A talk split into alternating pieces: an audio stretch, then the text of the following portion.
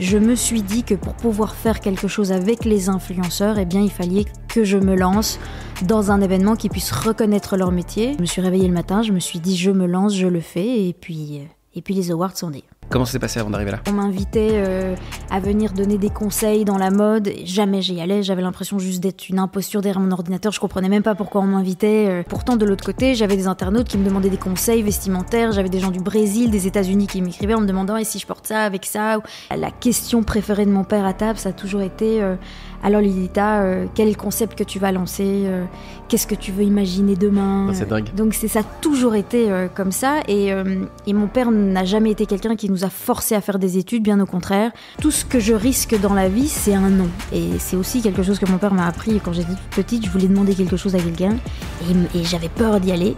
Et il m'avait dit, mais au pire, qu'est-ce que tu risques à part qu'on te dise non Bienvenue sur le podcast High Value Entrepreneur. Je suis Roger et j'accompagne des entrepreneurs à tout éclater dans leur business. Ce podcast est produit par Tête de Tigre, l'agence de podcast audio et vidéo. Bon visionnage et bonne écoute. Coucou Lolita. Salut Roger. je suis trop content de te voir. Je crois que c'est ton premier podcast. C'est mon premier podcast. Podcast audio, podcast vidéo, ou t'as as vraiment tous les podcasts. Euh, c'est tout nouveau. Je suis trop content euh, de le faire avec toi. On se connaît plutôt bien. Euh, je vais t'éviter l'exercice de te présenter et de dire qui tu es. On va te découvrir pendant le podcast et je vais te poser directement une question pour entrer dans le vif du sujet. Euh, comment on devient la fondatrice des Influenceurs Awards et euh, qu'on travaille aujourd'hui avec euh, des influenceurs internationaux sur la planète? Comment on arrive à faire ça? Bon, déjà, je te dis, je suis ravie d'être avec toi aujourd'hui. ça me permet de répondre à cette fameuse question, que tu viens de m'envoyer dans la figure. Commence fort, on essaie de commencer fort. Oui, oui, c'est pas mal du tout. Franchement, bon départ. bah, en se réveillant un matin, et euh, en se rendant compte que eh bien euh, les réseaux sociaux ont un réel impact. Euh, à ce moment-là, je suis en Chine, à Shanghai, où j'habite depuis 10 ans. Je suis dans le textile. après mes études en Belgique, je suis partie là-bas suivre les traces, enfin les traces entre guillemets. Je suis partie en Asie parce que mon père avait des bureaux là-bas et euh, que je suis née dans le textile. Et euh, j'avais un blog en fait où je, passais mon temps en rentrant du bureau le soir parce que mon activité était vraiment euh, dormir, travailler, dormir, travailler. Et je partageais énormément de choses sur ce blog. et je me suis rendu compte que j'avais une communauté petit à petit qui se créait autour de moi et qui était relativement forte et, qui me suivait jour à jour et à me poser des questions et où j'avais pour finir petite influence à mon échelle. Euh, ça m'a donné envie de faire quelque chose avec eux tout doucement. Donc j'avais une, petite graine qui poussait euh, dans ma tête et euh, en bougeant à Monaco, j'ai atterri à Monaco pour des raisons personnelles parce que mon mari a été invité à Monaco. Je me suis dit que pour pouvoir faire quelque chose avec les influenceurs, eh bien, il fallait que je me lance dans un événement qui puisse reconnaître leur métier. Je me suis aperçu surtout que ça n'avait jamais été fait dans le monde entier. Et puis, euh, comme tout ce que j'ai toujours fait dans ma vie, ben, je me suis réveillée le matin, je me suis dit, je me lance, je le fais, et puis, euh, et puis les awards sont nés. Aujourd'hui, euh, qu'est-ce qui est arrivé en premier Ton agence, Idols, e-Idols Agency, ou les Influenceurs Awards? Les influenceurs awards. Tout est parti des, des, influenceurs awards. Donc en fait, les influenceurs awards, c'est quoi? C'est un événement qui reconnaît le métier des influenceurs. À l'époque, on est fin 2017, on ne sait pas trop ce qu'est un influenceur ou pas. Euh, je suis à Monaco et je vais voir euh, le ministre des Finances, Monsieur Castellini, qui est un homme très intelligent, et je lui dis voilà, le festival de Cannes appartient à Cannes, eh bien les influenceurs appartiendront à Monaco. On va être le premier événement qui va reconnaître ce métier de tous ces talents euh, de, de de, des plateformes digitales, que ce soit YouTube, Instagram, etc. Et on va pouvoir apporter à Monaco eh bien, une visibilité euh, avec une envergure énorme, euh, sans limite, mais surtout up-to-date avec ce qui se fait aujourd'hui, cette nouvelle génération des réseaux sociaux. Et donc Monaco m'a suivi et on s'est retrouvé à Monaco pendant trois jours avec 200 influenceurs internationaux qui ont fait briller la principauté. Ça m'a permis de me mettre entre les marques et les influenceurs naturellement. Euh, et puis, de ce fait, l'agence est née par la suite. T'as toujours voulu travailler dans le monde de l'influence, entre guillemets, ou euh, avant, avant les influenceurs awards, pour avant que tu arrives à ce, cet événement. Je crois en plus c'est le premier qui existe, euh, dans, en tout cas dans, dans le monde en, en, Europe, je crois, ou même peut-être même dans le monde, je crois. Les influenceurs awards, il y en avait, il y en avait avant toi, il y en avait pas. Il y en avait pas. Euh, avant d'arriver aux influenceurs awards et, et euh, de créer ton agence, il se passe quoi avant? Euh, Est-ce que tu as toujours voulu travailler dans l'influence? Est-ce que c'est un milieu auquel tu étais plus ou moins prédestiné à l'origine ou as... Comment ça s'est passé avant d'arriver là? Bah, En fait, si tu veux, le blog m'avait initié tout doucement euh, au monde de l'influence. On m'invitait euh, à venir donner des conseils dans la mode. Jamais j'y allais. J'avais l'impression juste d'être une imposture derrière mon ordinateur. Je comprenais même pas pourquoi on m'invitait. Euh, enfin, je, ne répondais même pas. Et pourtant, de l'autre côté, j'avais des internautes qui me demandaient des conseils vestimentaires. J'avais des gens du Brésil, des États-Unis qui m'écrivaient en me demandant et si je porte ça avec ça, qu'est-ce que tu me conseilles, etc. J'adorais pas me mettre en avant, mais mettre en avant les derniers must du moment, ce qu'il fallait porter, ce qui était à la mode, les tendances. Et comme j'étais dans la mode, parce que c'était mon métier, euh, j'allais au, ben, aux premières visions, je voyais justement les tendances des collections suivantes, les matières, les couleurs. Donc c'est des choses que je partageais beaucoup aussi sur, euh, sur mon blog. Donc si tu veux, j'ai senti tout doucement cette communauté se former autour de moi. Et puis j'ai vu un, un, un influenceur qui s'appelle Jérôme Jarre, qui était un influenceur qui avait fait un énorme succès sur Vine, qui est une plateforme où on faisait des petites vidéos rigolotes. Et ce jeune homme a fait un burn-out et il est revenu deux ans plus tard sur l'avant de la scène en se disant bah tiens j'ai envie de faire quelque chose de bien avec ma communauté. Et il a levé en seulement 24 heures avec sa Love Army euh, 2 millions de dollars. Et il a fait des choses très très positives. Et donc ça m'a poussé euh, sur le fait que j'avais envie de faire des choses avec les influenceurs, mais de les amener à faire des choses positives. Donc en fait, il fallait d'abord que je les fédère autour de moi, qu'ils aient confiance en moi et que je puisse les atteindre pour pouvoir leur parler et leur dire, vous savez, c'est très chouette de poser avec un sac à main, de montrer où on part en vacances, etc. Mais ce qui est important, c'est que vous soyez en fait conscient que vous avez une communauté et que vous avez un impact sur cette communauté et qu'il faut essayer d'avoir un impact positif en fait et que cet impact serve à quelque chose dans notre monde. Et donc, si tu veux, pendant les Influenceurs Awards, mes catégories les plus importantes, c'était le green et le philanthropie. Et en première édition, on avait très peu d'influenceurs là. Et à force de leur parler pendant ces trois jours et de, les sensibiliser au maximum, on s'est rendu compte à la deuxième édition en fait qu'on ne savait plus en fait euh, accepter de candidature ni de, nominer de, gens dans ces catégories-là tellement qu'il y en avait. Avant d'arriver aux Influenceurs Awards, le blog, euh, qu'est-ce que tu as fait? Euh, Tu peux te dire que tu es venu dans le monde du textile. Euh, qu'est-ce qui s'est passé dans, Comment c'était Qu'est-ce qui s'est passé dans ce monde euh? Mon père était le fondateur d'une marque de vêtements pour enfants qui s'appelle, enfin qui s'appelait Kid Cool. Okay. À la base Baby Cool. Quand il a eu ma sœur, il avait 27 ans, il s'est rendu compte que les vêtements pour enfants étaient chers.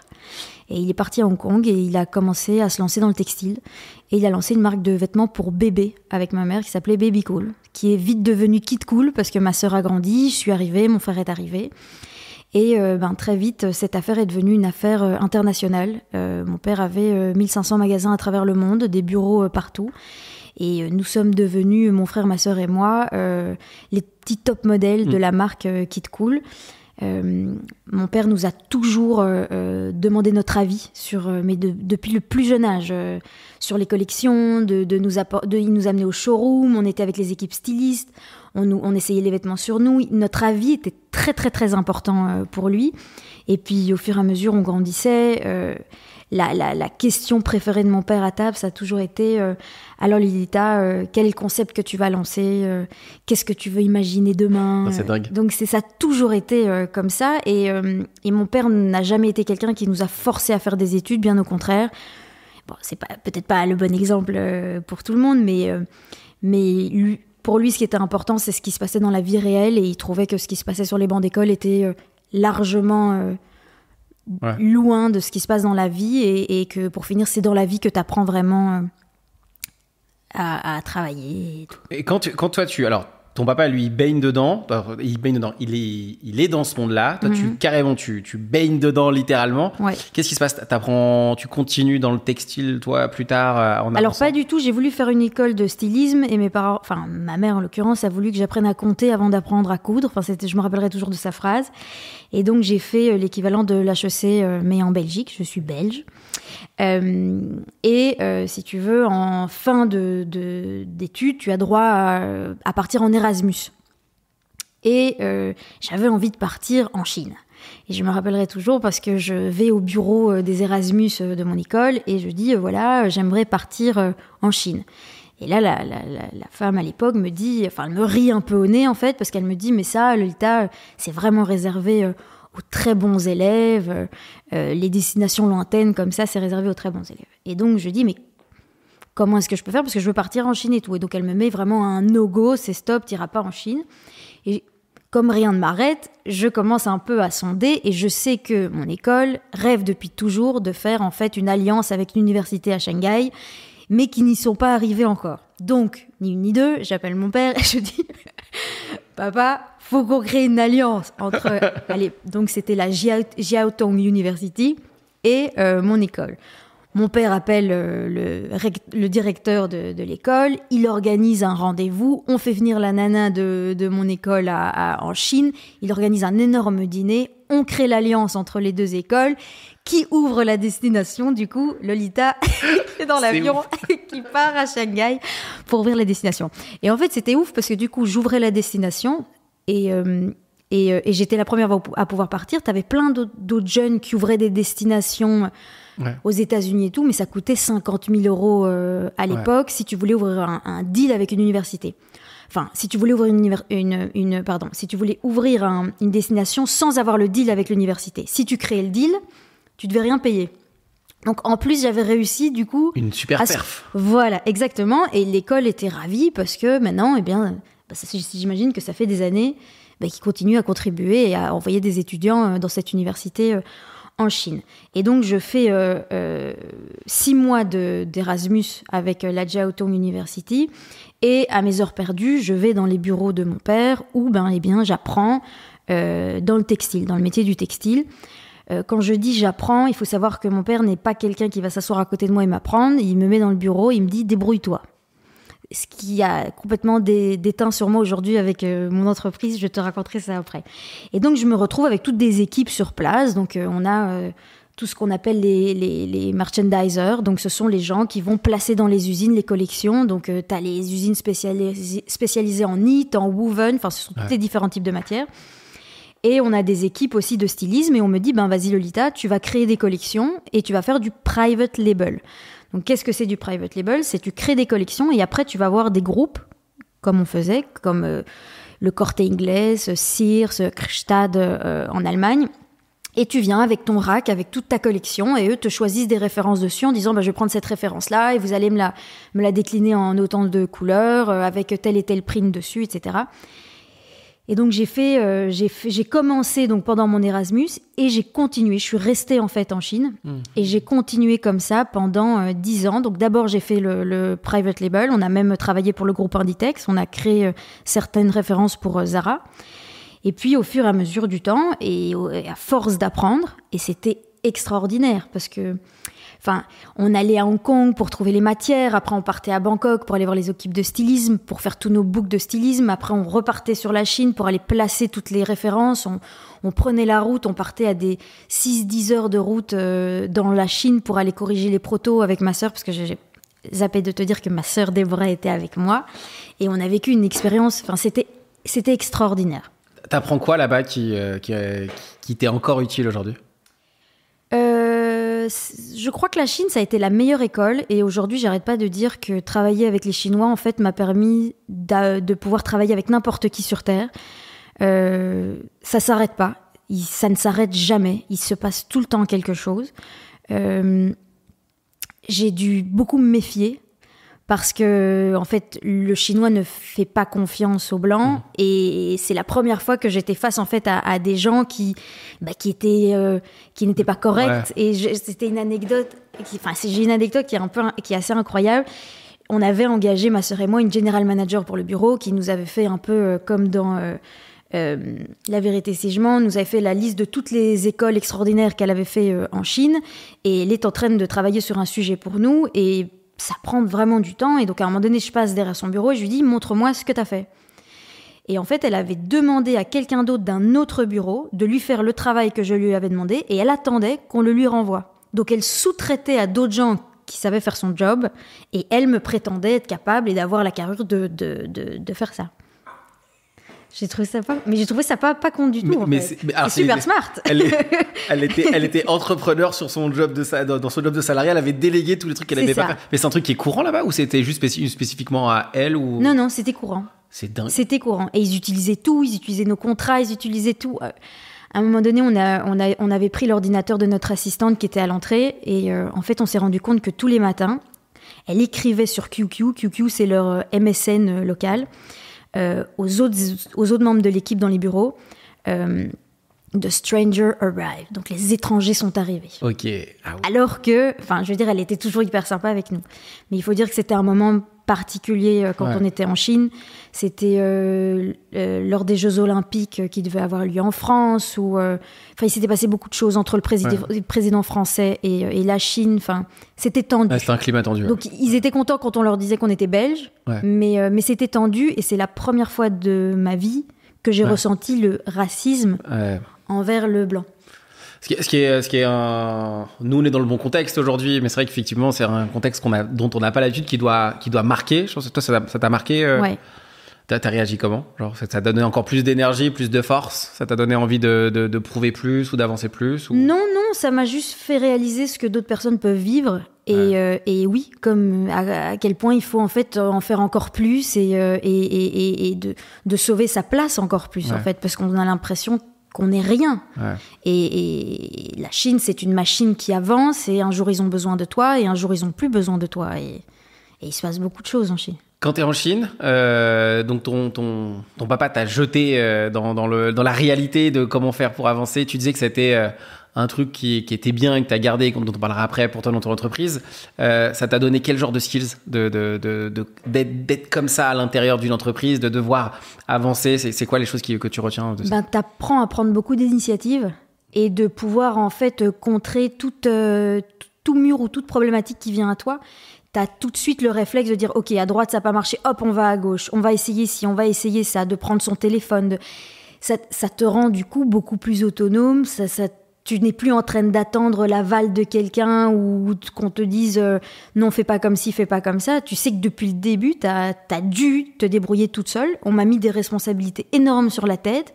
Et si j'avais le malheur de, de faire couler une petite larme en mode je suis un peu paumée, je sais pas comment je dois faire. Enfin, mon père me disait euh, attends si, c'est pour pleurnicher, tu peux partir. hein. Donc euh, c'était mort quoi. Fallait pas que je me plaigne et il fallait que j'avance, c'est tout. Donc là, aujourd'hui, tu es ultra adapté. Tu t'adaptes ultra bien à, à- à plein de contextes, je suppose. C'est un truc que tu as encore aujourd'hui? Ouais, ouais, ouais. Je sais, c'est quelque, je sais m'adapter et au contexte et aux gens. Et ça, c'est aussi quelque chose qui m'a beaucoup euh, enrichi, c'est les voyages. Et comme mon père avait des bureaux partout, on a toujours énormément voyagé. C'est les cultures. Il m'a toujours expliqué qu'il fallait toujours s'adapter à la culture des autres. Euh, il m'expliquait par exemple qu'en Chine, euh, il faut jamais faire perdre la face à un asiatique, à un chinois devant les autres. Donc il y a- y, y toujours une manière de les prendre, de leur parler. Que l'asiatique va toujours te dire euh, des compliments, mais il va y avoir un but. Et c'est toujours Ouais. ce qui compte, c'est ce qu'il y a après le but. Enfin, c'est des petits détails. Et puis il m'a appris ça euh, à travers euh, différentes cultures, ce qui m'a permis de, voilà, de pouvoir faire le caméléon selon qui j'ai devant moi. Et c'est pas mal pour le monde des affaires aujourd'hui parce que on est tous différents. Bah, c'est surtout que c'est un super, euh, c'est un super talent de, de pouvoir se dire, euh, j'essaye de comprendre l'autre et de voir comment il fonctionne pour essayer de m'adapter à lui et qu'on arrive à négocier quelque chose. Il y a beaucoup de gens qui font l'inverse, qui attendent qu'on s'adapte à eux Mm. d'abord et ensuite, euh, donc ça facilite et c'est une, une super preuve d'intelligence de ton papa de t'avoir donné ça parce que là, généralement, on est plutôt du, plutôt du genre à dire, bon, ok, vas-y, euh, dis ce que t'as à dire, euh, sois confiant et plutôt, euh, et moins, écoute ce qu'on a à te dire. Essaye de voir comment tu peux te positionner et ensuite créer quelque chose. Je trouve ça, euh, c'est, un truc quand même relativement beau de la part de ton papa, même si ça a été euh, limite un peu maladroit de te jeter comme ça là-dedans en te disant euh, comment, comment ça va se passer, comment c'est intéressant de, de, le, de le transformer. Qu'est-ce que tu arrives à faire grâce à cette expérience d'être ultra proactive dans ce que tu crées pour la suite? Qu'est-ce que ça, où est-ce que ça t'emmène? Ben, ça m'emmène partout en fait, c'est-à-dire qu'il n'y a aucune limite. Et c'est vraiment quelque chose qui, a forgé mon caractère aujourd'hui et, et toute la suite de tout ce que j'ai entrepris dans ma vie, c'est que tout ce que je risque dans la vie, c'est un non. Et c'est aussi quelque chose que mon père m'a appris quand j'étais toute petite. Je voulais demander quelque chose à quelqu'un et, et j'avais peur d'y aller. Et il m'avait dit, euh, mais au pire, qu'est-ce que tu risques à part qu'on te dise non Et je me suis dit, mais c'est vrai, c'est rien. Et, et, dans le monde des affaires et dans l'entrepreneuriat, c'est ce que je ressens aussi en fait. À partir du moment où tu as une bonne idée, que tu crois plus fort que tout, que tu arrives complètement à la, à la, à la conceptualisée, concrétisée dans ta tête, elle existe déjà pour toi. Euh, ce n'est qu'une étape, enfin une petite étape après de soit aller trouver un financement, soit de, enfin de. Mais pour moi, il y a, y a, rien qui, qui m'arrête en fait. C'est quelque chose qui est facile chez moi et je m'en rends compte que, enfin, je me rends compte que c'est quelque chose qui doit vraiment venir de mon éducation et de mon vécu, parce que j'ai beaucoup d'amis autour de moi qui, euh, qui m'envient, qui me disent. Euh, Lolita, mais comment t'as fait pour te lancer ou comment tu fais pour avoir le courage de... Et en fait, chez moi, ça fait partie de ma, de ma nature. Et donc moi, je suis là, mais vas-y, arrête, t'es avocate, mais claque tout, lance-toi. Et en fait, je suis face à quelqu'un qui te dit, oui, mais attends, et, et si ça marche pas, et si, et si, et si, et si, et, et si, ben oui, mais il faut prendre le risque et il faut y aller. Qu'est-ce que tu as réalisé euh, là-bas? Qu'est-ce qui s'est passé pour toi à titre euh, professionnel? Parce que ça, tu parlais d'enjeux, il s'est passé plein de trucs. Le but, c'était de réaliser quoi en y allant? Ah ben déjà d'apprendre le métier du textile et puis euh, après euh, faut faut pas oublier que quand j'ai commencé dans le textile là-bas j'avais 21 euh, ans ouais même enfin je suis arrivée là-bas même un petit peu plus tôt mais quand vraiment j'étais dans le vif du sujet c'était 21 ans et puis à un moment donné mon père m'a dit écoute il y a les équipes qu'il faut et tout si tu as envie de lancer ton concept fonce comme on avait toujours été dans les vêtements pour enfants et qu'on avait un, cri de guerre avec mon père qui était Los Mosquitos. Je mm. suis d'origine espagnole aussi. Mm. Euh, je me suis dit, je vais créer une marque de vêtements pour enfants qui va s'appeler Los Mosquitos. Et donc, je crée un concept complètement faux qui se monte en kit. Euh, tous les meubles sont en fibre de verre. C'est une forêt enchantée qui va attirer le consommateur dans le magasin que plutôt de laisser le consommateur acheter à travers Internet. À savoir qu'à l'époque, déjà les Chinois achetaient majoritairement online que euh, physiquement en boutique. Et donc, je commence à dessiner tous les meubles de mon magasin, puis toute la collection. Et euh, je crée tout le concept de Los Mosquitos avec un magasin en kit qui se monte en quatre jours, euh, avec des collections de vêtements très colorées, très très joyeuses.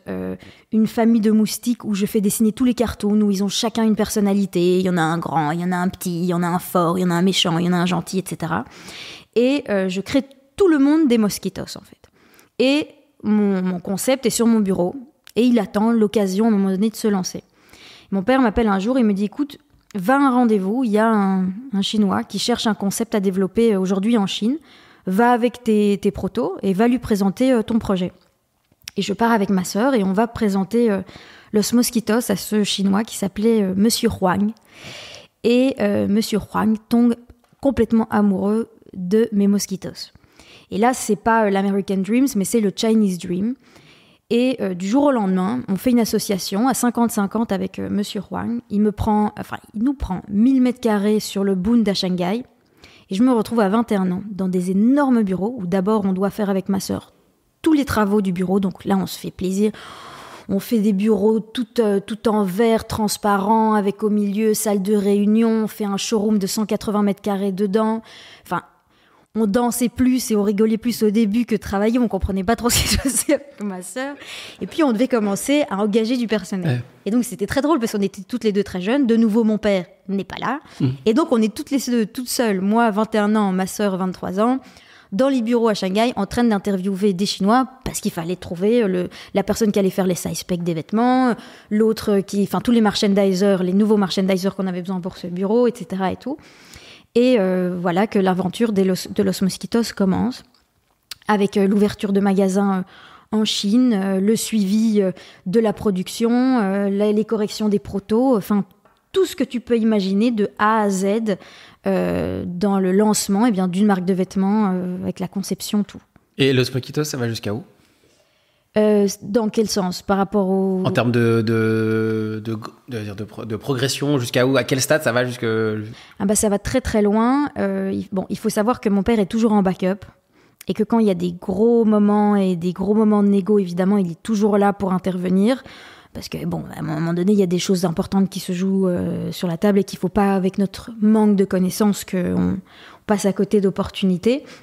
Mais ça devient très très gros parce que on arrive à vendre en fait pour finir la licence à un très gros groupe à Hong Kong qui s'appelle Lienfung et on ouvre à peu près 200 magasins à travers la Chine. C'est dingue. C'était relativement dingue. Et, et puis moi, on arrive à 10, 10 ans en fait en Chine.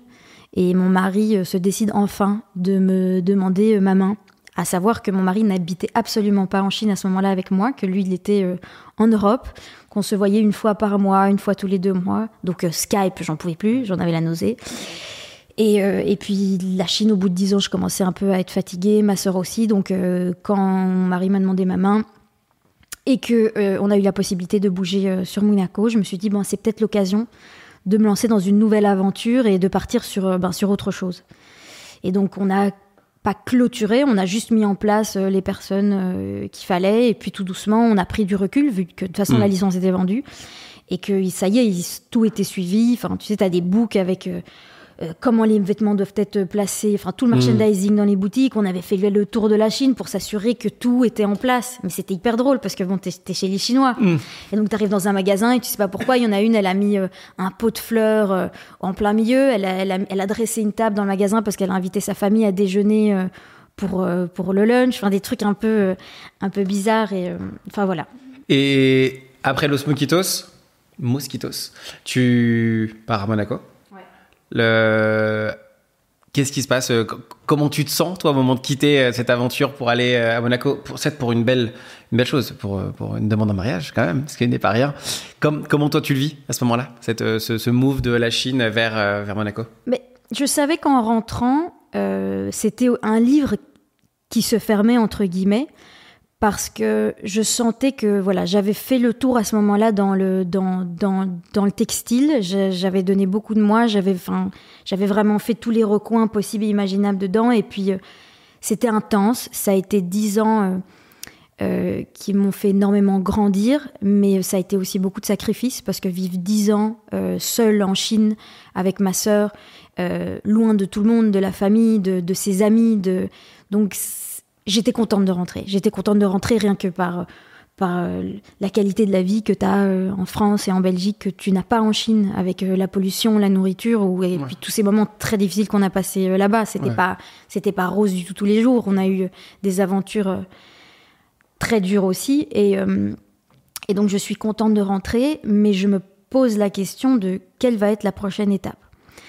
Et j'ai cette envie des influenceurs qui me trottent dans la tête mais je sais que ça va prendre du temps.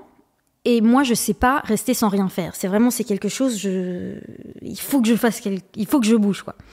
Et donc, je ramène dans ma valise à ce moment-là ce qu'on appelle un selfie stick. Et j'appelle, euh, avec, enfin, ma sœur et moi, on appelle une amie à nous qui habite ici euh, à Paris, qui s'appelle Judith Karolinski, qui est une super euh, RP d'ailleurs. Et on l'appelle et on lui dit Viens, Jude, on lance un nouvel accessoire le Jeff Selfie Stick. On l'avait appelé Jeff parce que notre chien, notre chien s'appelait Jeff, donc rien à voir. et en fait, on revient avec un selfie stick.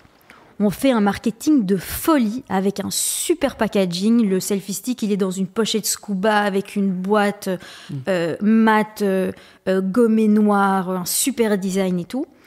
on l'achète évidemment au prix chinois mais on sait exactement comment il faut faire, où il faut produire, envoyer les, QC pour faire le quality control, enfin tout, tout, tout.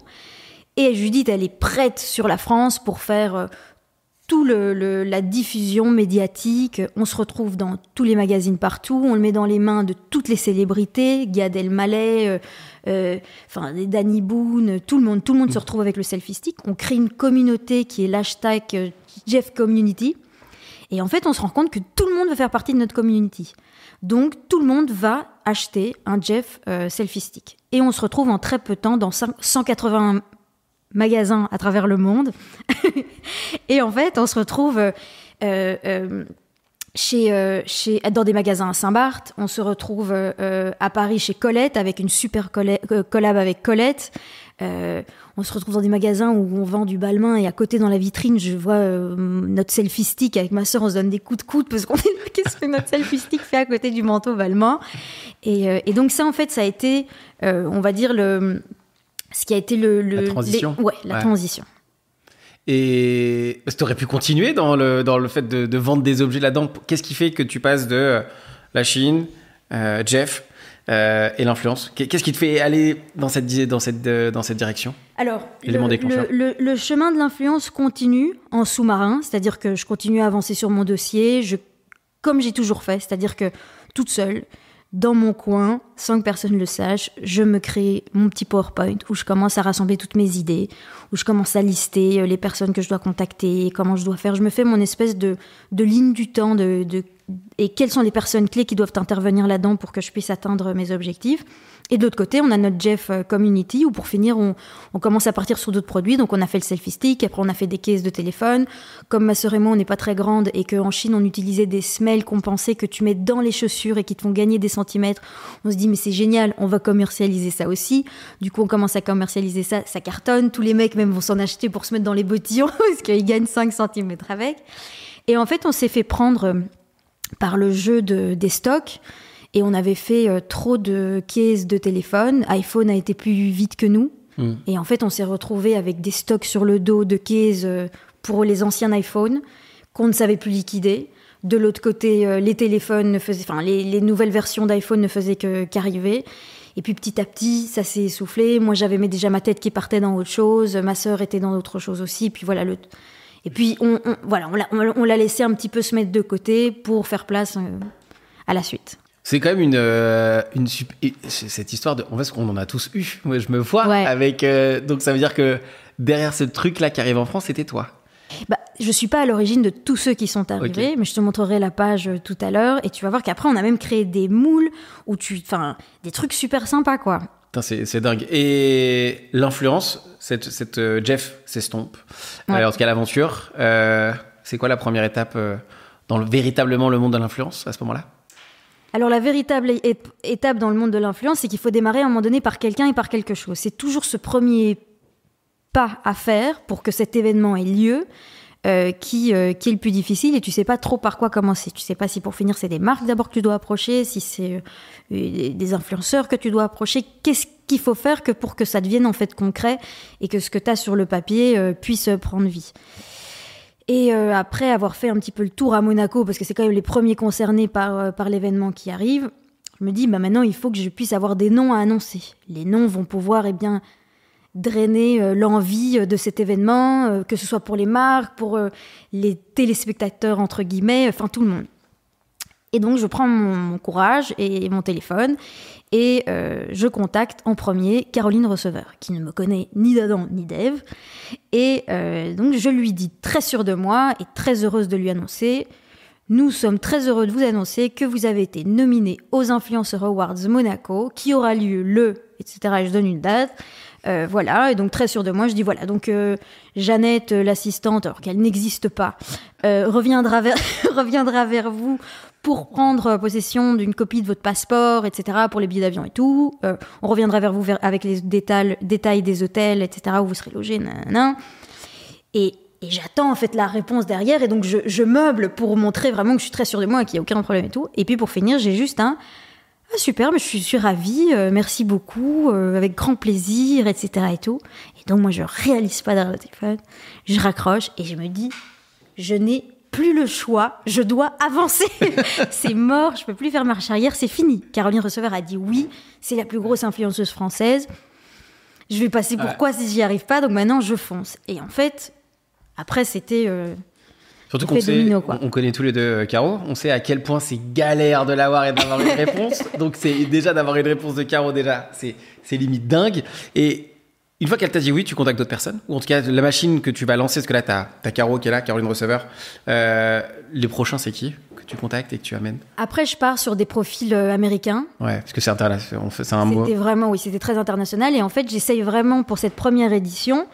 euh, j'ai fait une liste d'influenceurs euh, nominés, mais qui sont en fait passés à travers la, je dis toujours la Moulinex, d'un partenaire qui s'appelle Obviously, qui est une très grosse boîte euh, américaine où j'avais eu la chance de rencontrer en fait la directrice euh, Europe France, avec qui je me suis excessivement bien entendue et qui m'a soutenue aussi pour ce premier événement et qui m'a dit bah écoute tous les nominés, nous on va analyser tout tous ceux qui ont plus de 20% de fake followers, on va les éliminer.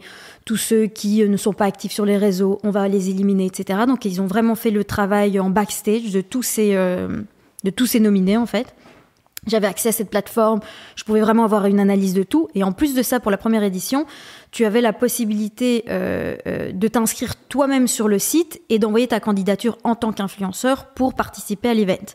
Et donc j'avais les résultats un petit peu de tous ces nouveaux, euh, de, tous ces nouveaux inscrits et de voir leur profil, quelle communauté ils touchaient, etc. Mais je te parle de, de fin 2017, donc il y a ah longtemps. Et Obviously était déjà très très en avance sur tout ça. Euh, parce que les gens se demandaient comment est-ce qu'on sélectionnait les influenceurs. Euh, euh si, c'est une vraie question. Qui est une vraie question et qui est très très importante. Mm. Et tu, je t'expliquerai après, mais il y a un vrai jury derrière et tout.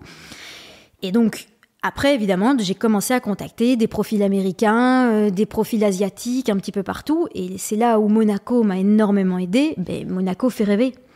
Monaco, c'est pas euh, c'est pas Bruxelles d'où je viens, hmm. c'est c'est encore autre chose. Voilà, c'est encore autre chose que Paris. Monaco, c'est c'est une vitrine internationale. Monaco rend aux influenceurs ce que les influenceurs ont apporté à Monaco, c'est-à-dire hmm. qu'ils ont ils ont une visibilité en allant à Monaco qui est aussi aussi importante que ce qu'ils apportent eux à Monaco.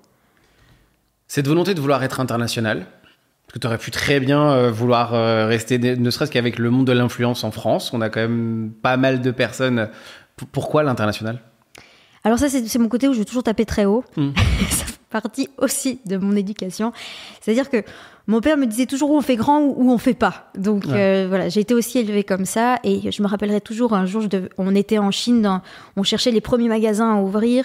Et euh, mon père nous avait envoyé euh, voir, visiter un magasin sur la c'était euh, la Nanjing Shilu à Shanghai, je me rappellerai toujours, qui est une des villes, enfin une des rues principales de Shanghai, donc les plus chères. Et on se retrouve, ma soeur et moi, devant un magasin de 2000 mètres carrés, qui était en fait l'ancien magasin de Nike et Reebok. Et donc là, on appelle mon père et puis on dit, mais enfin, papa, le magasin fait 2000 mètres carrés. Enfin, c'est le premier magasin. Qu'est-ce que tu veux qu'on ouvre ça au départ? Enfin, tu te rends compte ce que ça va coûter, etc. Et tout. Et on n'arrêtait pas de se faire engueuler avec mon père. Mais enfin, ce qui est important, c'est location, location, location. Et puis, ça, ça, fait partie du marketing. Ça va être un, un, panneau publicitaire dans la rue de la marque. C'est hyper important et tout. Donc, il nous a toujours poussé à faire les choses en grand. Et donc, voilà, c'est pour ça que j'ai tapé au départ l'international. Et parce que Monaco est aussi une place qui est relativement internationale. Ton intention en faisant ces Influencer Awards, au début, c'est laquelle? Quand tu le fais? De les Au tout début, mon, mon, idée, enfin, l'idée que j'ai derrière ma tête est de faire une fondation, la fondation des influenceurs. Une fondation où on, le, on lèverait des sous comme a fait Jérôme Jarre et on viendrait aider des associations. Aujourd'hui, c'est toujours le cas? C'est toujours le cas, jamais concrétisé encore. Hmm. Là, il y, a des... y a eu plusieurs éditions des Influencer Awards? Il y en a eu deux. Il y en aura d'autres Il y en aura d'autres. Bientôt Cette année. C'est vrai Si Dieu le veut. cette année, normalement, on a, on a le droit à, à cette il y, a eu, il y a eu un stop, pourquoi? Il y a eu un stop parce qu'on a tous connu euh, Madame Covid. Ouais. Euh, donc on a été complètement freiné. On partait pour l'édition la, 2020, donc la troisième édition. Covid arrive, impossible de faire le concept des, des awards. C'est quoi le concept des awards? C'est des gens qui se rencontrent, qui parlent, qui échangent, qui s'amusent ensemble. Euh, là, on me proposait de faire à Monaco un dîner assis avec euh, chacun à sa place, personne ne se lève, et après, à 11h, c'est euh, tout le monde de dos et c'est fini.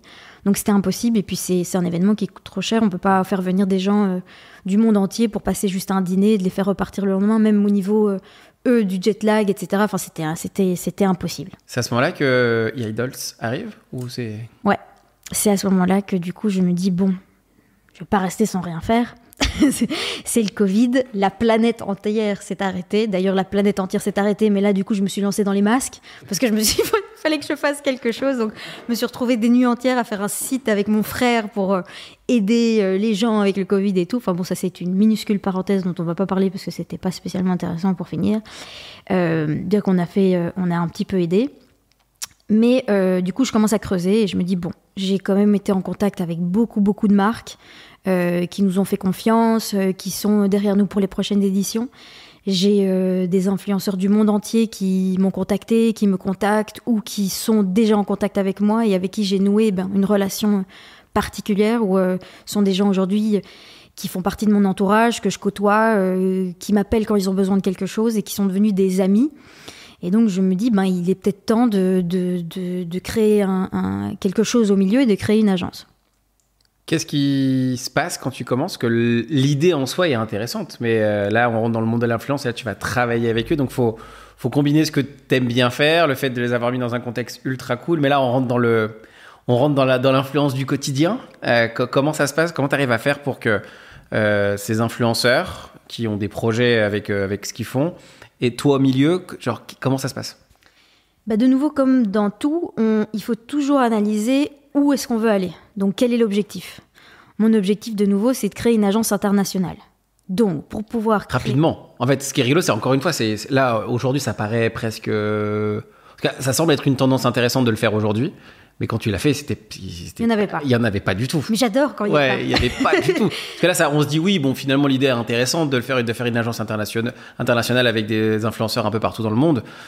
Mais à l'époque, là, toi, tu es directement sur, le, sur un secteur qui est limite. C'était ultra précurseur. Faire comme, comme tout le monde, ça m'intéresse pas trop parce qu'il y a des gens qui sont certainement plus forts que moi dans, dans ce qu'ils font. Et moi, je sais la force que je peux apporter euh, par rapport à ce que je fais moi. Et euh, l'international, c'est ce qui me parlait pour les awards, c'est ce qui me parlait pour l'agence aussi. Et en fait, très rapidement, je me, je me mets à table avec euh, mon bic, mon papier, et je me dis, OK, une agence internationale, il faut quoi? Il faut qu'elle puisse être partout en même temps.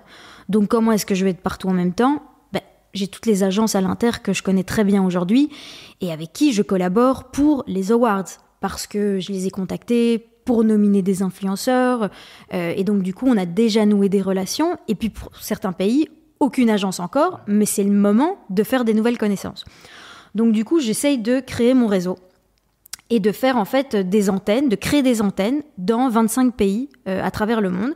Je contacte dans un premier lieu évidemment les agences que je connais, qui au début prennent peur, et j'essaye évidemment de leur montrer le côté positif. D'abord, ils me voient arriver, ils se disent une agence, elle va nous piquer notre business, etc. Et je dis non, pas du tout en fait.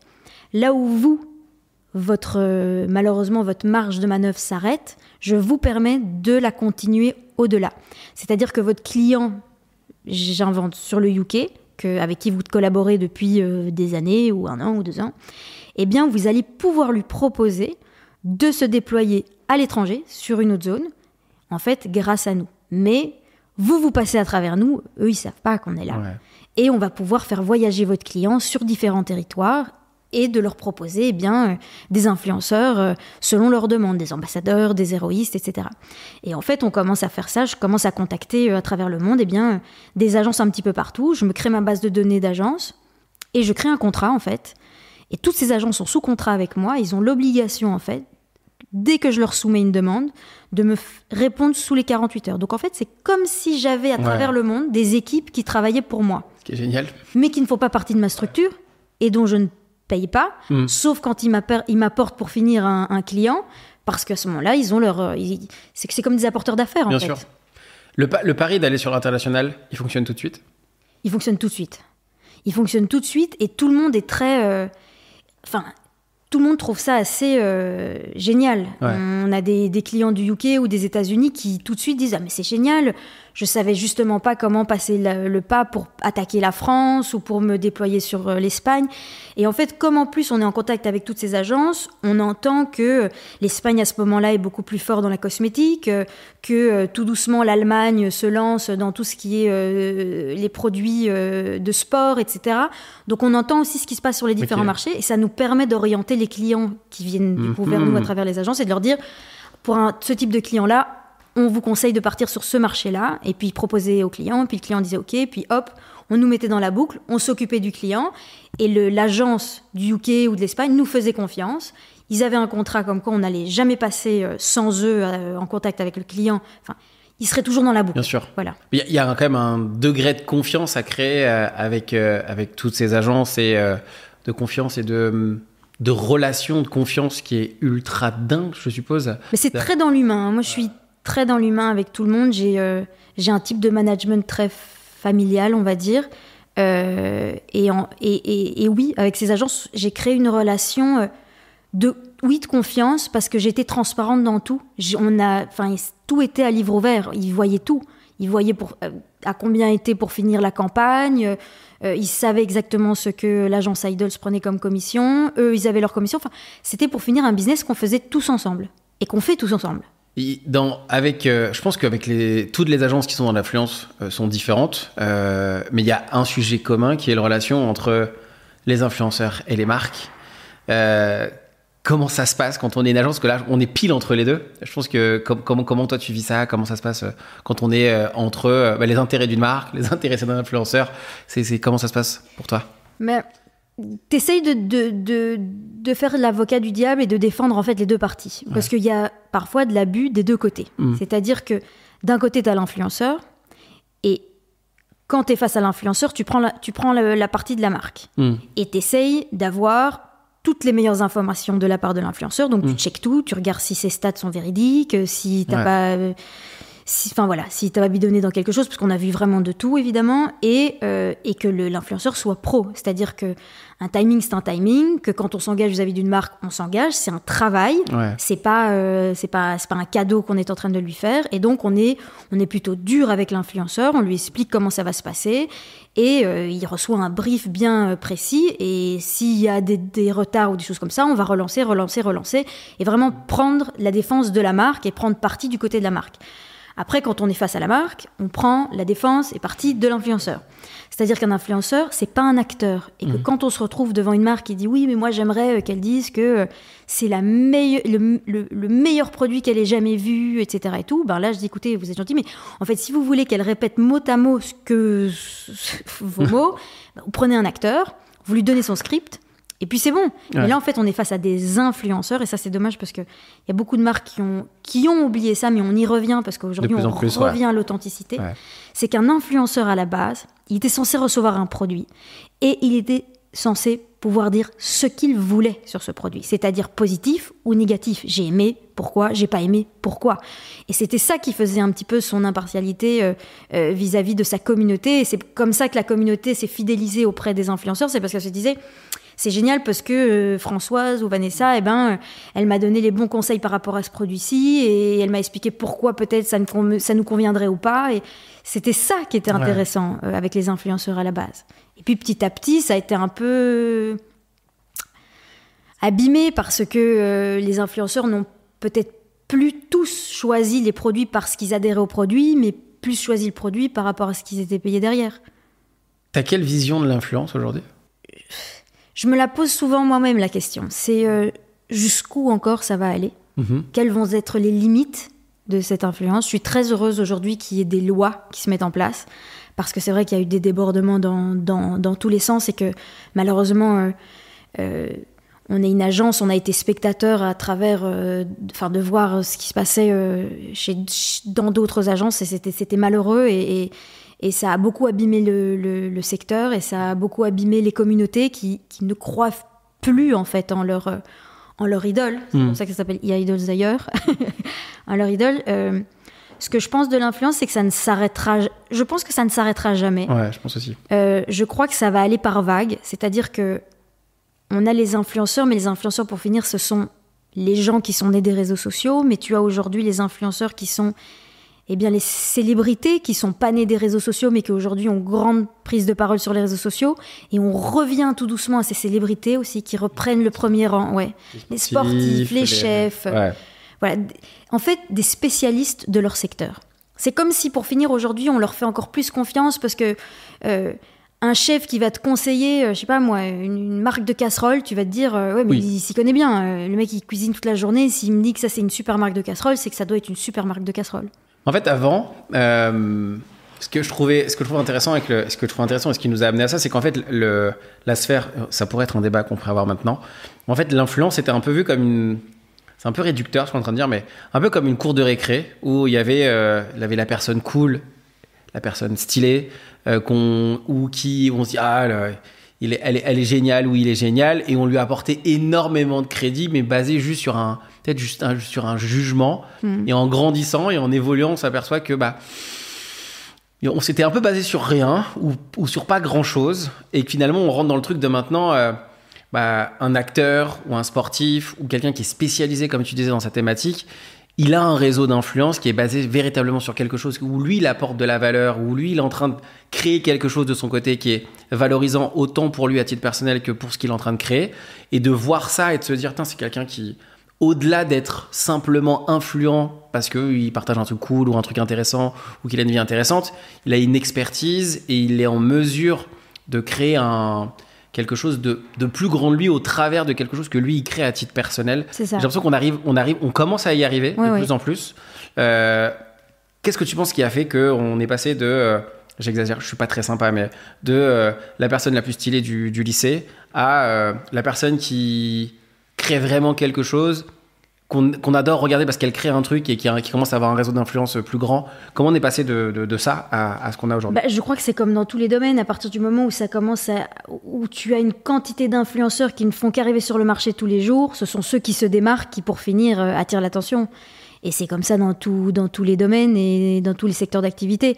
C'est c'est sûr que l'influenceuse qui copie pour finir ce que fait euh, la voisine et qui nous redonne euh, du même type de contenu avec euh, les mêmes types de couleurs et les mêmes types d'outfits, bah, quand on suit une, en tu vas pas en suivre dix. Et donc, et, c'est ça aussi, c'est que il faut pouvoir se différencier sur ce marché et d'apporter sa propre patte et, et sa propre identité, sa propre personnalité. C'est ça le plus important et pas de penser parce que cette jeune fille fonctionne par rapport à ce qu'elle fait, ça fonctionne parce que c'est elle en fait. Et il faut que les autres fonctionnent à travers ce qu'ils sont et pas à travers euh, un système que, que, l'autre jeune fille a mis en place. Il va bientôt y avoir un influencer award. Mm.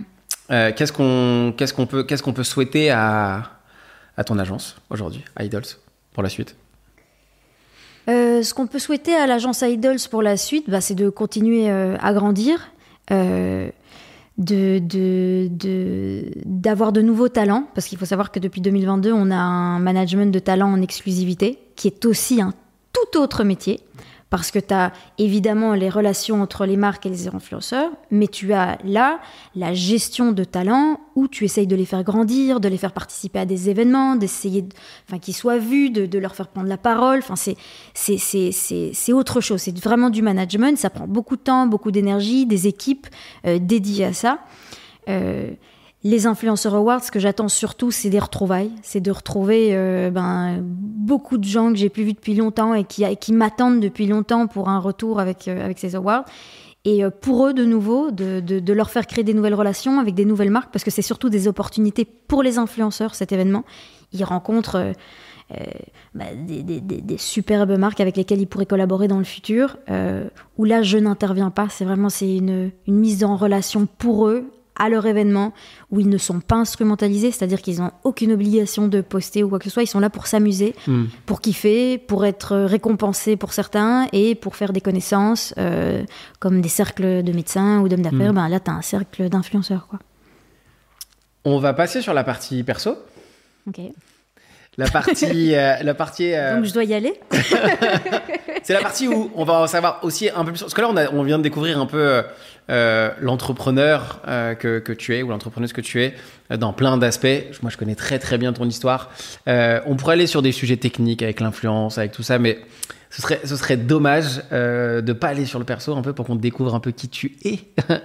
un peu comme ma première question, comment on arrive à, à ce que tu fais aujourd'hui avec tout ce que, avec, tout ce que tu as traversé euh, après euh, pas mal d'épreuves dans la vie, mhm. je dis euh, souvent que ma vie et ma famille, c'est un peu Dallas. Mhm. Dans le sens où il se passe toujours quelque chose et pas des moindres. on a une famille où, oui, on a connu des expériences, on va dire, douloureuses ou en tout cas qui choquantes. Mon père, quand euh, il avait ses affaires et qu'il avait euh, cette success story, euh, a été mis. il était en train de signer pour l'ouverture de, nombreux magasins au Liban et on lui apprend que sa société a été mise en faillite. Et il ne s'y attendait absolument pas. et en fait, il se dit que tout ça est en fait une machination et qu'on a organisé sa faillite. Mon père devait rentrer en bourse quelques semaines plus tard. Et euh, son meilleur ami de l'époque, en fait, s'est avéré devenir son pire ennemi et a essayé d'avoir vraiment euh, la mort euh, professionnelle et économique de mon père, parce qu'en fait, il le, jalousait. Et j'ai, j'ai, je me rappellerai toujours, euh, j'ai eu euh, euh, mon père un matin qui est venu euh, pour me réveiller et il était très triste. C'était la première fois que je voyais mon père triste. Et il m'a dit euh, J'ai perdu mon bébé. Et c'est vraiment une image qui m'est, euh, qui m'est toujours restée et je comprenais pas et tout. Et il me dit On a perdu, te cool, j'ai perdu mon bébé. Et, mais papa va pas se laisser faire et papa va se battre. Et à l'époque, j'ai. euh, c'était en 99. Euh, et en fait, je, je vois mon père qui lâche rien et qui euh, va se battre, mais en fait, face à une machine terrible, Mm.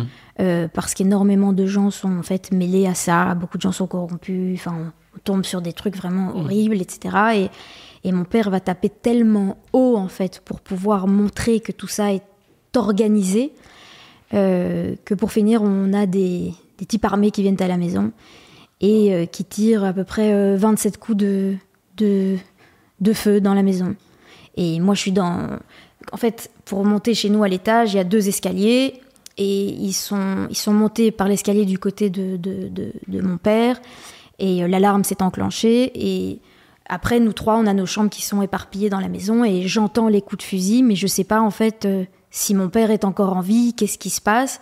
La seule chose que j'ai, c'est un bouton panique sous mon lit parce que des années auparavant, et Mm. strictement rien à voir avec ça, on avait eu un carjacking devant le portail. Mm. Et donc, on avait eu ces petits boutons de sécurité. Et donc, j'appuie sur le bouton de sécurité pour appeler euh, la police. Et, et- et je reste dans ma chambre et j'attends que ça s'arrête. Et quand ça s'arrête, j'ai mon père qui arrive vers la chambre et qui dit Tout va bien, tout va bien, ils sont partis, tout va bien. Et je sors dans les couloirs et je vois que c'est euh, un gruyère. Il y a des trous, euh, même au Rio de Gun. Je me rappellerai toujours qu'il y avait passé la porte, l'armoire, le fond de l'armoire. Euh, Enfin, nous trois, les trois enfants, on est tremblants. Et, là, en fait, on rentre dans une vie où on va vivre pendant deux, trois ans avec euh, des gardes, du, co- des gardes du corps, des grilles aux fenêtres, euh, des portes blindées pour monter à l'étage. À 9 h on ferme les portes, on reste en haut. Euh, En plus, moi, c'est l'âge où ça y est, à ce moment-là, je commence à avoir euh, 15 ans, 16 ans, t'as envie de sortir, Ouais. etc. Donc, c'est les gardes du corps qui viennent te chercher à la soirée, t'es à moitié bourré dans la voiture. tu- c'était la fin, c'était quand ils commençaient à être sur le départ. Donc, euh, bah, ça, rend, euh, ça rend méfiant, parce que tu te dis c'était son meilleur ami. Et puis pour finir, il lui fait ça, donc ça, ça t'apprend à te méfier beaucoup, euh, te méfier beaucoup des gens. Euh, euh, après, il s'est passé énormément de choses positives aussi, Ouais. parce que mon père m'a, nous a toujours appris qu'il faut toujours savoir se relever. C'est toujours quand on touche même le fond qu'on se relève le mieux. Donc ça a été quelqu'un qui que je n'ai jamais vu se laisser abattre ou c'est vraiment un... enfin tu, tu le comprends à travers tout ce que je dis que mon père est un peu mon mentor Non, pas du tout. Voilà. Pas du tout. M- mon père ce héros tu vois comme le film et, euh, et donc du coup voilà ce sont des, des, des moments de la vie qui ont beaucoup forgé euh, mon caractère et puis d'autres choses après de de ma personnalité je suis quelqu'un d'une petite taille euh, T'es pas si petite que ça, pour de vrai. Non, je suis pas si petite que ça, mais quand Ouais. tu sais, t'as, t'as, t'as, t'as 13-14 ans et puis t'as tout le monde qui commence à grandir et toi tu vois que tu grandis pas euh, Ouais. sur la même courbe, tu commences un peu à complexer Ouais. Et euh, à complexer beaucoup en fait. Et, et, et du coup, mes parents, vu que ça me rendait très malheureuse, que les gens étaient, enfin à l'école, les gens sont méchants. euh, euh, on me disait, euh, et quoi, pour sortir en boîte, tu vas sur les épaules de ton petit copain pour pouvoir rentrer, des, des conneries du genre, Ouais. enfin bon, soit. Et je montrais toujours, je, je montrais jamais mes faiblesses. J'étais toujours quelqu'un de très fort. euh, tu voyais pas la faille. C'était quelque chose qui faisait partie de moi, donc j'avais mon répondant et tout, mais au fond, ça faisait mal. Hmm. Et euh, mon père m'a emmené aux États-Unis voir les, les- les plus grands spécialistes pour les hormones de croissance. Mais bon, on m'a fait comprendre que peut-être que j'allais pas grandir, mais que c'était mes oreilles et mon nez qui allaient grandir. Donc non, merci. Après, et euh, euh, ma mère m'avait emmené à Lyon voir les plus grands spécialistes où on, te, où on va te mettre des vis dans les jambes pour pouvoir Mm. grandir. Et pour finir, j'avais été dans les chambres voir les gens et puis j'étais là. Mais c'est- hyper dur. Et puis les Ouais. médecins me disent, mais vous êtes super bien proportionné, il faut pas Ouais. faire ça et tout. Et puis, euh, une américaine, une, une très bonne amie à mes parents, qui avait justement des hôpitaux euh, à Miami, m'avait sorti une phrase qui m'avait, qui m'est toujours restée. Et elle m'avait dit, euh, c'est dans les plus petits paquets qu'on reçoit les plus beaux cadeaux. Et j'ai trouvé ça Ah, très mignon. génial. Et ma mère a été, euh, a été très présente dans ces moments-là et elle m'a dit Ok, aujourd'hui c'est peut-être un petit peu dur pour toi, mais tu vas te secouer, c'est pas grave. T'as- Il y a des gros, il y a des minces, il y a des grands, il y a des petits, il y, y en a qui ont des nez crochus, il y en a qui ont des nez en trompette, il y en a Mm. qui sont petits, qui sont grands, il y a de tout euh, sur Terre. Et toi, tu vas voir que ça va faire ta force. Et que un jour, tu réussiras dans la vie et que même les grandes personnes, tu, les, regarderas, tu les regarderas comme s'ils ils ont ta taille. Et, euh, et aujourd'hui, en fait, c'est devenu ma force. Tu parles beaucoup de ton papa, tu n'as pas beaucoup parlé de ta maman. Oui. ta maman, elle a quel rôle euh, dans ta vie à titre perso et pour la suite? Alors, ma maman, ma maman est une femme extraordinaire, elle est grecque, donc je suis totalement méditerranéenne, née en Belgique, donc papa euh, espagnol, moitié espagnol, moitié parisien, pour pas dire français. Parce que les Parisiens, ils aiment bien quand on dit parisien. Et ma mère est 100% grecque de Athènes. Ma maman est une, euh, est une femme extraordinaire qui a travaillé euh, avec mon père toute sa vie et qui a été à nos côtés pour nous éduquer, pour s'assurer qu'on était toujours nickel, euh, le brushing tous les dimanches soirs avant d'aller à l'école le lundi matin. Euh. non, c'est une, une femme euh, admirable qui nous a appris les bonnes manières. voilà, comment une fille doit être, hmm. comment une fille doit se tenir. voilà. Tu gères comment le stress Parce que quand on est entrepreneur, il y, a bien évidemment du stress. toi, ta manière de gérer le stress, ça se passe comment? Différemment depuis. Euh, c'est très, étrange ce que je vais dire, mais en fait, ça dépend à quel moment, à quel, moment je suis dans, l'élaboration du business. C'est-à-dire que si c'est au tout début, j'avance sans réfléchir. C'est-à-dire que je me dis, j'ai rien à perdre. Donc, je mets des œillères, je fonce, euh, et j'avance euh, comme je peux, à droite, à gauche, etc. Une fois que ça prend, bah, tu as plus de risques. Hmm. Et donc, tu réfléchis à deux fois sur ta stratégie, euh, de où tu vas. Euh, donc, on va dire que je, à ce moment-là, le stress est plus présent parce que, évidemment, tu n'as pas envie de te tromper. tu peux penser une stratégie à un moment donné et puis au bout d'une semaine te dire c'est pas du tout la bonne, je pars sur autre chose parce que après avoir écouté, analysé ce qui se passe, c'est plus par là qu'on doit aller, on doit prendre un autre chemin. Donc on va dire que le stress est différent selon euh, les étapes dans lesquelles tu es dans ton business. Et, euh, comment est-ce que je fais face à ce business? Bon déjà j'essaie de faire du sport. Et après, euh, mon mari me fait marrer parce qu'il dit que je suis très...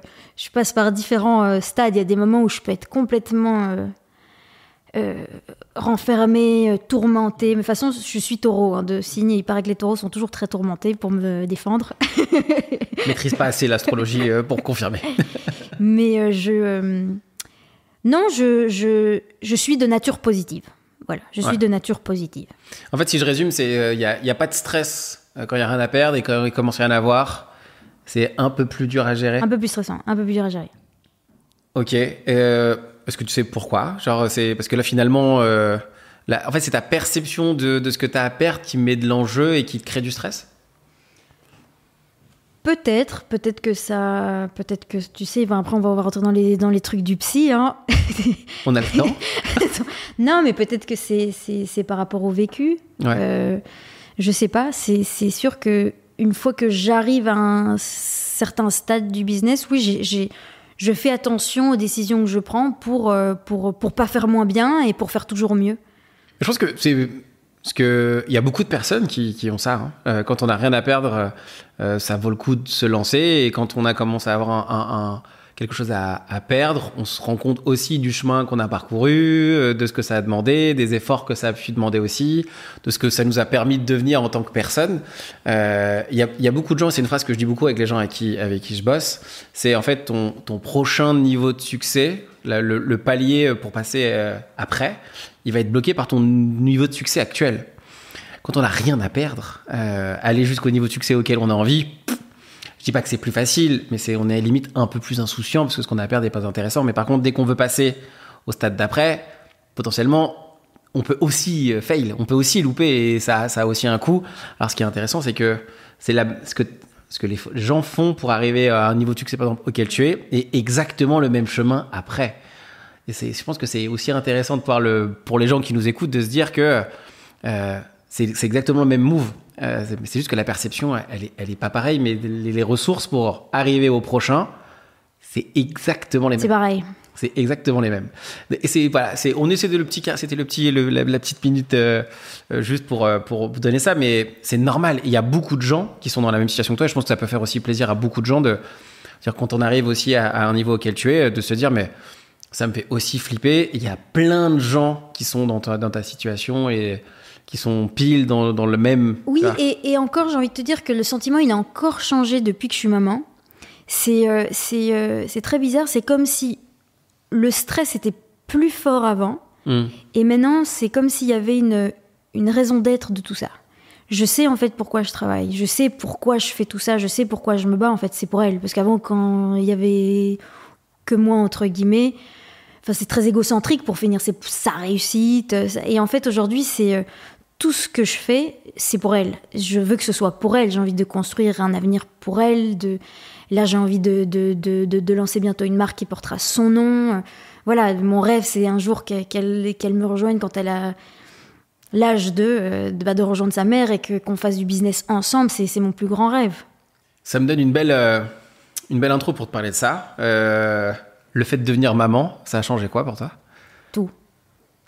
Vraiment tout. En fait, bon, j'ai eu un enfant pour finir tard parce que j'ai euh, privilégié la carrière, la carrière, la carrière, travailler, travailler, travailler. Ou finalement, je me demandais à la fin, je cours après quoi?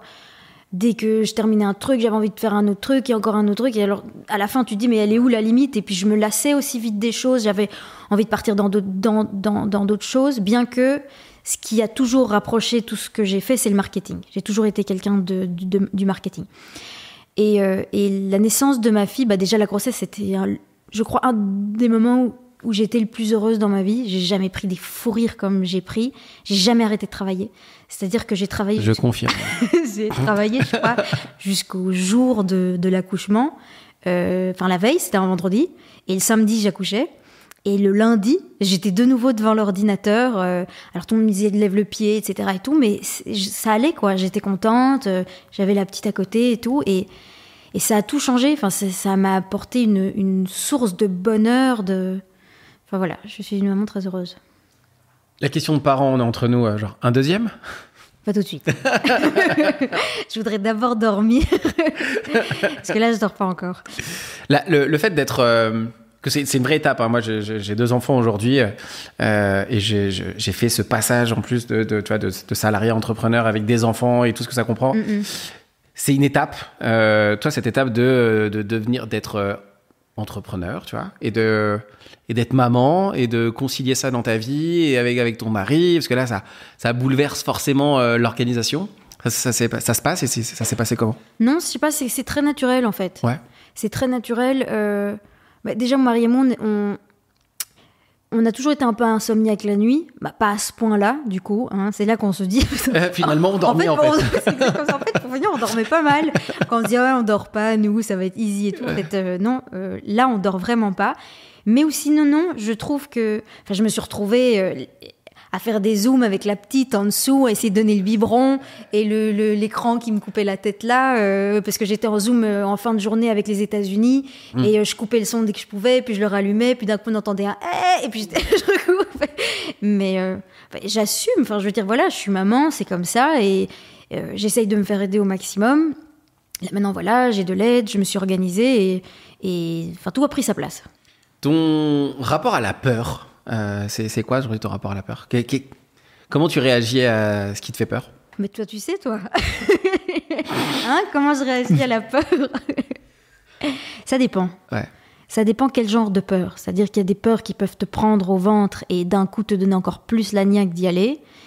Et t'as d'autres peurs euh, qui me donnent juste envie euh, de disparaître pendant quelques instants et puis d'appeler Roger et puis de demander comment qu'est-ce que je fais? Et puis là, Roger, il me donne la niaque, et puis hop, je suis de retour. cette, depuis que t'es. Euh, est-ce que la peur, elle est différente depuis que t'es maman? Est-ce qu'elle a, genre, qu'elle elle, elle, change? Euh, Ou c'est toujours le, t'as toujours ce même sentiment ou elle. Parce que ce qui peut arriver parfois, c'est qu'on a on a peur de louper quelque chose. Et là, parfois, euh, quand on devient, quand on a des enfants, on dit, bah, en fait, j'ai peur que potentiellement il leur arrive quelque chose ou que ce que je crée les mette dans une situation, une situation un peu différente. Est-ce que ça t'a fait ça ou? Alors non, j'ai absolument pas peur euh, au niveau des, business, de perdre des business et tout, parce que maintenant j'ai cette force de pouvoir me dire, je ferai autre chose et je recommencerai encore autre chose. Et, de toute façon, je compte pas faire de l'influence toute ma vie, c'est pour le moment, mais j'ai déjà plein d'autres idées euh, dans ma tête de, futurs projets que je veux que je veux lancer et qui, à mon avis, dans le courant de fin de l'année 2023 ou 2024 vont commencer à arriver. Mais non, ma fille me donne moins peur, au contraire. Elle me donne beaucoup plus confiance en moi parce qu'elle est là à côté et que si j'ai peur et que je la regarde, j'ai pas le droit d'avoir peur en fait. Mm. Je suis sa maman, je dois être forte, je dois être beaucoup plus forte qu'elle. Et c'est une bêtise, hein, mais par exemple, je suis très stressée. Un jour, j'ai failli faire un crash en avion. Et euh, du coup, dès que l'avion bouge un peu, j'ai très peur. Et euh, l'autre jour, je suis en avion avec elle et l'avion bouge. Et je commence à paniquer, j'ai des tocs, je touche ma tête deux fois, je croise les doigts. Et en fait, je me dis, mais non, ça va pas du tout. Tu devrais être en train de lui dire, n'aie pas peur, ça va aller et tout. Et donc, pour finir, je me suis dit, mais non, lui, arrête tes conneries. Puis j'ai pris ma fille dans les bras et puis j'ai dit t'inquiète pas, ça va passer. Moi, elle comprend pas euh, tout, elle a huit mois, mais mais je me suis dit c'est elle que je dois protéger, je dois arrêter de penser. Enfin, tu penses plus à toi en fait quand hmm. t'es parent, n'est-ce pas? C'est vrai. On pense euh, ils, sont ils sont un peu plus grands, je commence un peu plus à penser à moi. Ouais, tu repenses à toi. Euh, est-ce qu'à titre perso, il y a un sujet que tu aimerais qu'on aborde, un truc que tu aimerais qu'on dise ou qu'on, qu tu as envie de partager aux gens qui vont nous écouter? À titre perso Ouais. Qui est, peut-être important pour toi, un sujet. Euh, par exemple, on a, des personnes avec qui que j'ai eu, on a eu Cathy euh, euh, sur le podcast, qui, a un énorme, qui a un sujet qui était qui lui tient réellement à cœur, qui était, qui était, les émotions. Est-ce que toi, dans, dans, ta vie, à titre perso, il y a un truc qui te tient véritablement à cœur et qui fait partie, qui fait partie de toi? Ce qui fait partie de moi, c'est Bizarrement, même quand je dis que je me méfie beaucoup des gens, euh, je suis quelqu'un de très entière. Mm.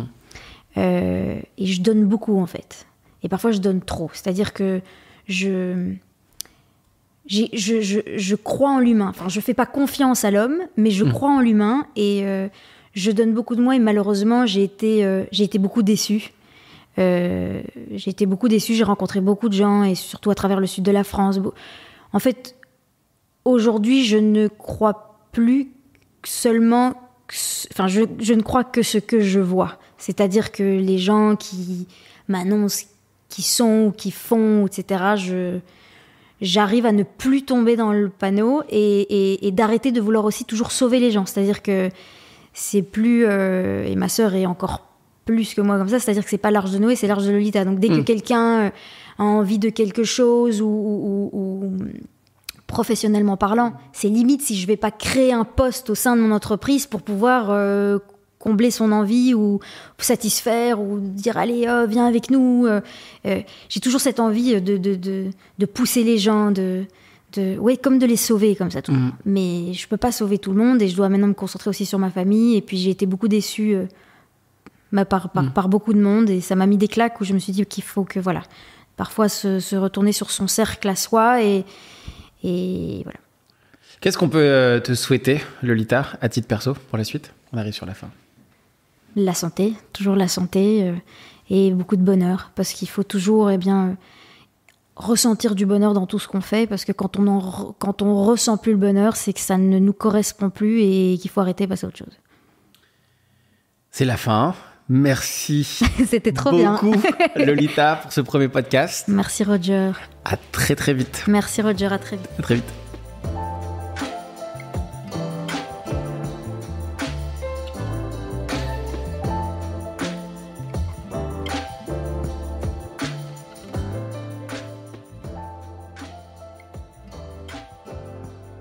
Qu'est-ce qui va se passer quand tu vas rentrer en TGV euh, Tu vas dire mais qu'est-ce que j'aurais dû dire que j'ai pas dit?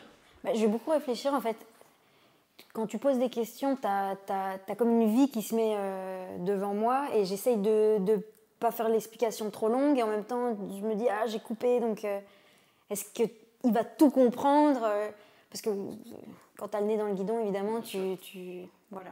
Il y, y a, un truc qu'on aurait dû aborder? Non, je, je, je pense qu'on a abordé pas mal de sujets. Après, il y a toujours des choses à dire, il y a, y a, toujours moyen de broder encore plus et d'expliquer encore plus le sentiment d'une période et de ce qu'on a vécu, mais euh, euh, moi, ce, qui, ce, qui, ce, qui, enfin, ce que j'essaye vraiment de véhiculer et ce qui est très important, je trouve, c'est de, dans ma vie, c'est d'avoir vécu dans différents endroits et d'avoir euh, connu différentes cultures. Et voilà, c'est ce que je trouve.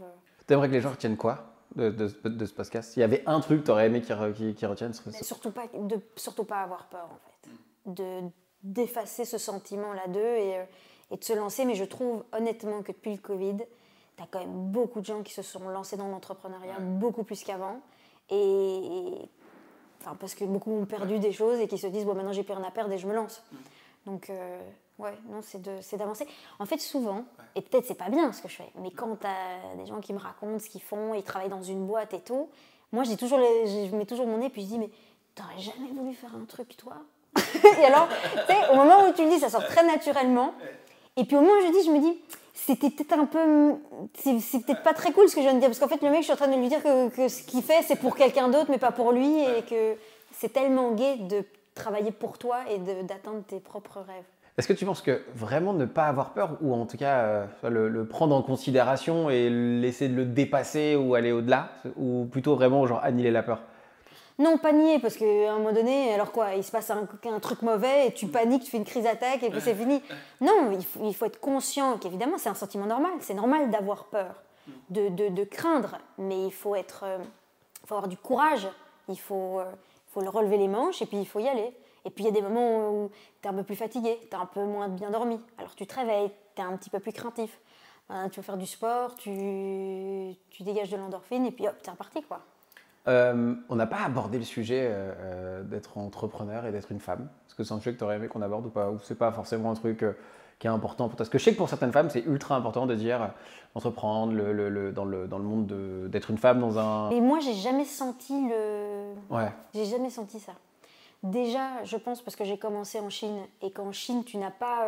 au contraire, la femme chinoise est celle qui tient les manettes. C'est-à-dire que même à table, on apporte à la femme l'addition parce que c'est la femme qui gère euh, le, budget familial. C'est la femme qui pousse la, brouette, sur la route avec le mari dedans et les objets, parce que c'est la femme qui représente la force. Donc euh, déjà dix ans là-bas, ça te... Et puis parce que peut-être parce que mon père m'a un peu élevé, ma soeur, enfin il nous, il nous a élevé ma soeur et moi comme des garçons en fait, à, nous secouer, à pas avoir peur, à... donc c'était pas, tu te dis pas genre ah, euh, j'aurais, j'aurais aimé parler de ça, en tout cas c'est pas un truc qu'il a aujourd'hui à, à, je dis pas que ça n'a pas d'importance, mais qui a une importance capitale pour toi dans ton, ton positionnement d'entrepreneur. Non, parce que je ne l'ai pas vécu, je suis tout à fait consciente qu'il y en a qui le vivent, et, euh, mais enfin, On n'a pas parlé de ta relation avec, euh, avec, ton, avec ton mari, que là, il y a quand même un pan de, un pan de ta vie où vous y étiez euh, pas vu, à marier, à tout ce qui se passe ensuite. ce qui est dingue, c'est que même en étant sur une relation long terme, genre entre guillemets long terme et à distance, vous, avez réussi Genre, c'est une, une, perte de. Bah, c'était la, le meilleur test en soi. Mm. Parce que si tu tiens la distance comme ça, euh, bah, soit c'est que mm. on est peut-être fait l'un pour l'autre. Et puis au-delà de ça, on s'est tous les deux beaucoup concentrés sur euh, nos carrières. On était une team-up aussi. C'était, ça a été mon pilier pendant toutes ces années pour euh, bah, que je trouve la force de continuer chaque jour. Parce que c'est pas facile de faire que ça en fait. Mm. Aucun amusement. C'était vraiment dodo, travail, dodo, travail, dodo, travail pendant très longtemps. Et, euh, et puis voilà, quand on, et puis quand on se retrouvait, c'était pour les meilleurs moments. On s'était manqué, euh, c'était les restos, euh, les moments d'amoureux, enfin voilà. Donc, le, passage de on se voit pas, on se voit tout le temps, dur, pas dur? Non, parce qu'on s'est jamais vraiment vu tout le temps en fait. C'est comme si ça faisait partie de nous. Donc moi j'ai toujours continué à beaucoup voyager, à partir pour mes affaires, à revenir même si on va dire que mes valises étaient pour de bon posées à côté de lui. La semaine d'après, j'allais m'envoler pour euh, les États-Unis pendant une semaine, puis j'allais revenir, j'allais partir dans de... J'allais partir voir la famille en Belgique, puis j'allais revenir dans le sud de la France, etc. Donc j'ai toujours, euh, j'ai toujours beaucoup bougé. Et lui aussi, donc euh, voilà. Que moi, je sais que j'ai quasi... Alors, pas autant que toi, mais j'ai eu un truc ultra à distance. Pourtant, avec ma femme, ça, ça, se passe très très bien. Et, aujourd'hui, je pense qu'elle voudrait jamais que je refasse ce qu'on a fait jusqu'à auparavant. Mais il y, a eu un, il, y a eu un, il y a eu un moment de il faut que je c'est que je, je, réintègre. Alors moi, j'étais déjà papa à l'époque, mais je réintègre la vie, euh, la vie quotidienne, tu vois. Genre, tu, tu réintègres, tu dois revenir, les, les codes sont pas pareils. Tu partais une semaine, ah, les gens peuvent en pote. Je comprends, parce que quand tu vis seul, bah, tu deviens super égoïste. Euh, tu fais ton assiette le soir pour toi. Euh, moi, je me tapais devant la télé, je me mettais un feuilleton, puis je mangeais tout seul. Là, d'un coup, il faut repréparer à dîner c'est attendre que l'autre vienne se poser à table pour manger. Donc ça m'est arrivé de me prendre des, des réflexions en mode mais t'aurais pu m'attendre ou euh, ouais ça ouais. Je la repose, mais dans le TGV, est-ce qu'il y a un truc où tu te dis quand tu vas rentrer, euh, Ah, j'aurais dû dire ça comme ça. Mais est-ce que tu as quelque chose en tête que tu Pas du tout. Parce qu'en fait, ce, ce postulat-là, il est, il est, on l'a depuis qu'on fait le podcast. C'est qu'en fait, quand on, quand on se pose là où on est maintenant, euh, on discute. Et en fait, euh, et là, la discussion, elle continue du podcast. Et en marchant, et moi, ça m'arrive même de me dire, j'aurais dû poser cette question-là, j'aurais dû faire ci, ou je devrais faire ça. Et de, de repartir avec le minimum de regrets possible euh, de, de ce truc-là en disant, bah, en fait, aujourd'hui, j'ai dit tout ce que j'avais à dire, euh, comme j'avais envie de le dire. Et comme ça, tu rentres dans tes Très bien que moi j'ai toujours envie de te parler, j'ai toujours envie de te raconter plein de choses. Euh, mais euh, T'as le droit de dire non. Quand de je te racontais les, les anecdotes, enfin les anecdotes, euh, ce qui, quelques petites infos qui s'étaient passées euh, au sein de, de, de, de la famille et, et- et d'autres choses qui ont pu se passer. et pourquoi je te dis ça? Maintenant j'étais partie sur une explication et je ne sais plus. Attends, ça va me revenir. Le, le fait de la, le fait de la, de la raconter, ça, t'a- parce que c'est un vrai événement. oui, c'est. Ouais. Tu sens un peu l'émo- l'émo- l'émotion qui monte. ouais, ouais, c'est. c'est- Euh, je sais plus ce que je veux dire. C'est pas grave. C'est. euh, Ben, merde, mince alors. non, La dernière petite info qu'on allait avoir. on l'aura peut-être la prochaine fois. Et, il- souvent, il est là pour ça. Il est, il est cool. C'est. On, on est là pour papoter, discuter. Si- S'il y a rien, s'il y a rien d'autre, euh, tu referas des podcasts avec, Avec toi. avec moi, qui avec moi? Alors le prochain, c'est bientôt. Je sais pas quand est-ce qu'on va le faire, mais euh, mais avec. Ah, C'est sympa que tu viennes à Monaco, euh, on fait des podcasts. on Vas-y. C'est moi qui serai ton invité de- peut-être cette fois-ci. Ouais, Tu m'invites? Ouais. Non, tu sais comment ça se passe, il y a tout qui est là-bas. Tu pourras prendre Mehdi, tu pourras prendre. Très, euh, très, très, très bien ils se organisé. déplacent. Ils se déplacent. Ils se déplacent, ils viennent. Mais mince, maintenant j'ai oublié, je voulais dire un truc, j'ai complètement oublié. Ouais, c'est, C'est la fatigue. c'est ça, en plus ça va se terminer. Là. Ouais. Ouais. Bon. Je te fais des bisous. Merci Roger. Merci pour tout. Avec plaisir. Merci d'avoir regardé cet épisode. N'oublie pas de commenter, de liker et surtout de t'abonner. On se retrouve au prochain épisode.